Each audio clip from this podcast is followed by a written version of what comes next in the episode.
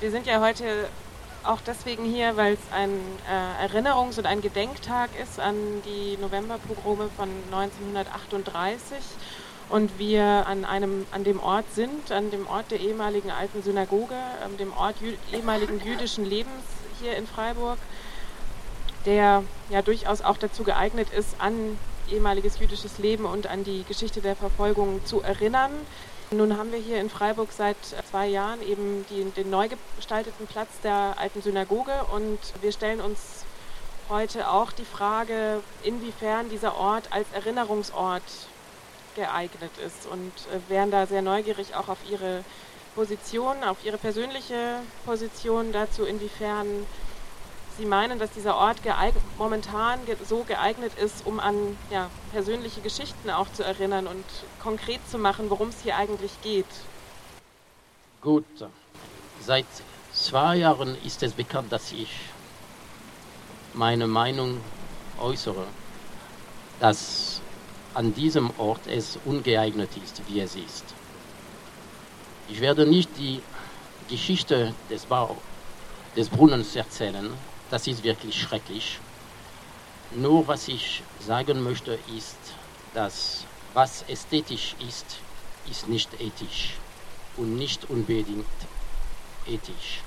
Und was wir hier sehen, für mich ist absolut nicht ethisch, weil das zeigt vielleicht den Form der alten zerstörten Synagoge, aber mehr nichts. Absolut mehr nichts. Man sieht nicht, was dort passiert ist. Man sieht nicht, was es bedeutet. Es, man sieht nicht, dass dort eine Synagoge gab.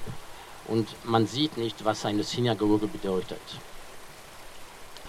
Und man sieht auch nicht, dass in, nirgends in Freiburg sieht man die Liste der 351 Freiburger jüdischen Mitbürger, die während dem Krieg durch die Nazi ermordet worden sind. Und grundsätzlich in Deutschland gibt es so wenig Städte, wo es so furchtbar gemacht worden ist. Und wie es in den letzten zehn Jahren geführt worden ist durch die Stadt Freiburg, ist für mich, wie ich schon mehrmals geschrieben habe, eine Schande. Das ist eine Schande, weil die Rechte der Erinnerung, die Rechte des Gedenkens und die moralischen Rechte der Nachkommen der Mitglieder der damaligen israelischen Gemeinde nicht respektiert worden sind. Und man muss grundsätzlich in Betracht nehmen, dass Warum müssen die Nachkommen kämpfen? Weil ihre Vorfahren ermordet und gestorben sind. Und das heißt, dass wir als Nachkommen haben den Recht, die Rechte unserer Vorfahren zu verteidigen.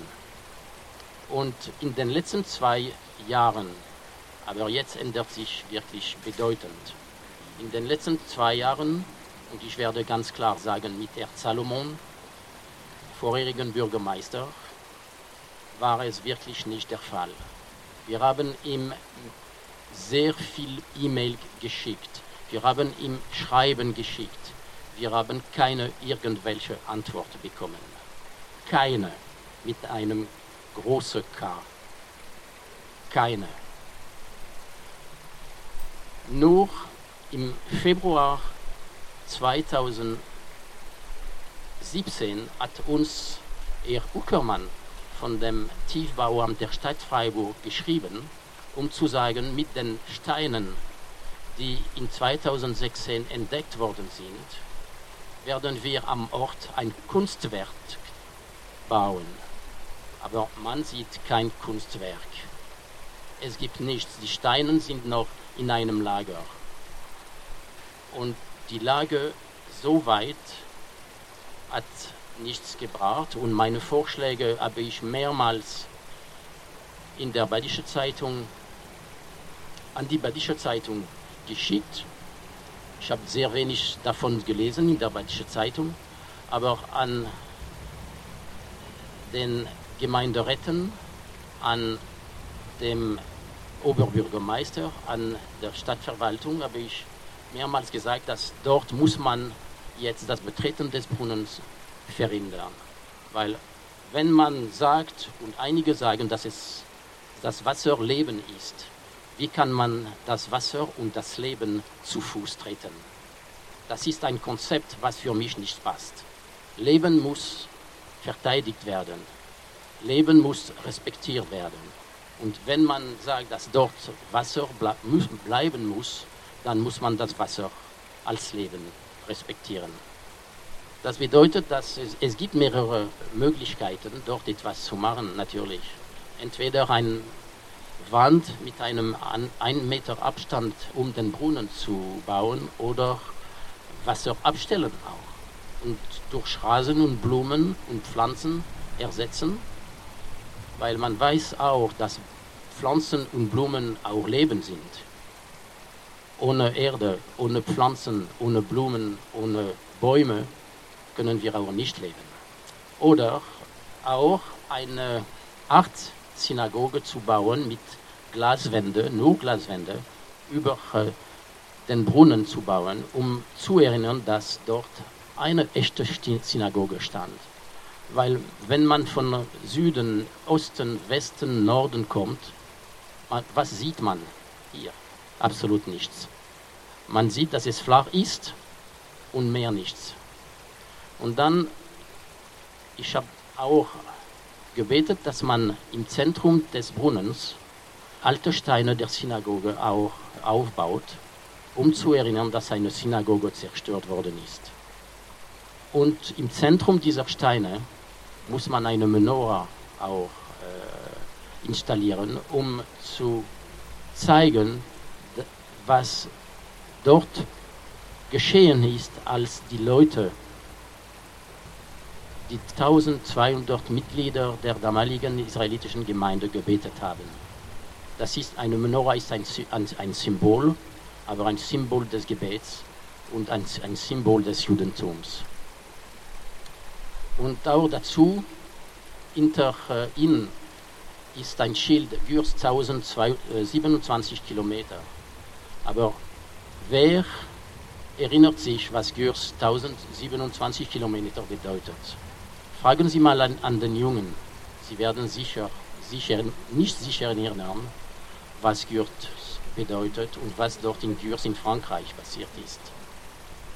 Und auch, wenn wir äh, uns erinnern wollen, was das Schicksal der Freiburger Juden und äh, Juden geworden ist, muss man ihre Namen auch hier zeigen. Eine ganze Liste der Ermordeten, die nie die Möglichkeit gehabt haben, in einem normalen Friedhof zu liegen.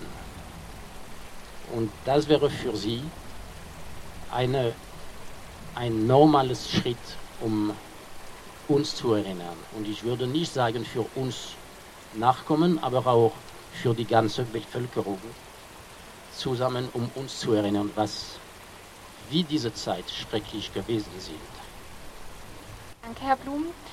Vor diesem Hintergrund, in diesem Zusammenhang, was ist Ihrer Meinung da äh, unsere Aufgabe und unsere Pflicht, also von uns allen, von allen Menschen, die in Freiburg wohnen, was würden Sie sagen? Was ist, was, ist, was ist unsere Aufgabe vor dem Hintergrund der NS-Vergangenheit in Freiburg und ganz Deutschland? Wir sind alle, fast alle zusammen die jungen äh, Generationen. Und das Einzige, das wir alle zusammen machen können, ist zuerst uns zu erinnern, uns zu gedenken und zusammen zu leben. Und man muss gegenseitig uns respektieren und meiner Meinung nach, was dort seit zwei Jahren passiert ist, war sehr schlecht. Und es gibt Leute und man hat Leute, Jungen, Älteren und Kinder gesehen, die dort in diesem Brunnen geplanscht haben, getrunken haben, gegessen haben, Bier gekühlt haben, auch Fahrraden. Man hat auch unter äh, Planschen, Planschen äh, gesehen und das ist keine Erinnerung, das ist kein Respekt für die anderen. Und es wird uns nicht helfen, wenn wir akzeptieren, dass es so weitergeht. Weil wenn man auch die Jungen erziehen wollen, muss man auch erzählen, was dort passiert ist. Und auch die, die Jungen, die, die dort schwimmen im Sommer, man muss erinnern, dass nach 1933 durften die jungen Juden nicht mehr in Schwimmbäder, in Bächleine, in Planschbecken eintreten. Das war für die Jungen verboten, weil sie Juden waren.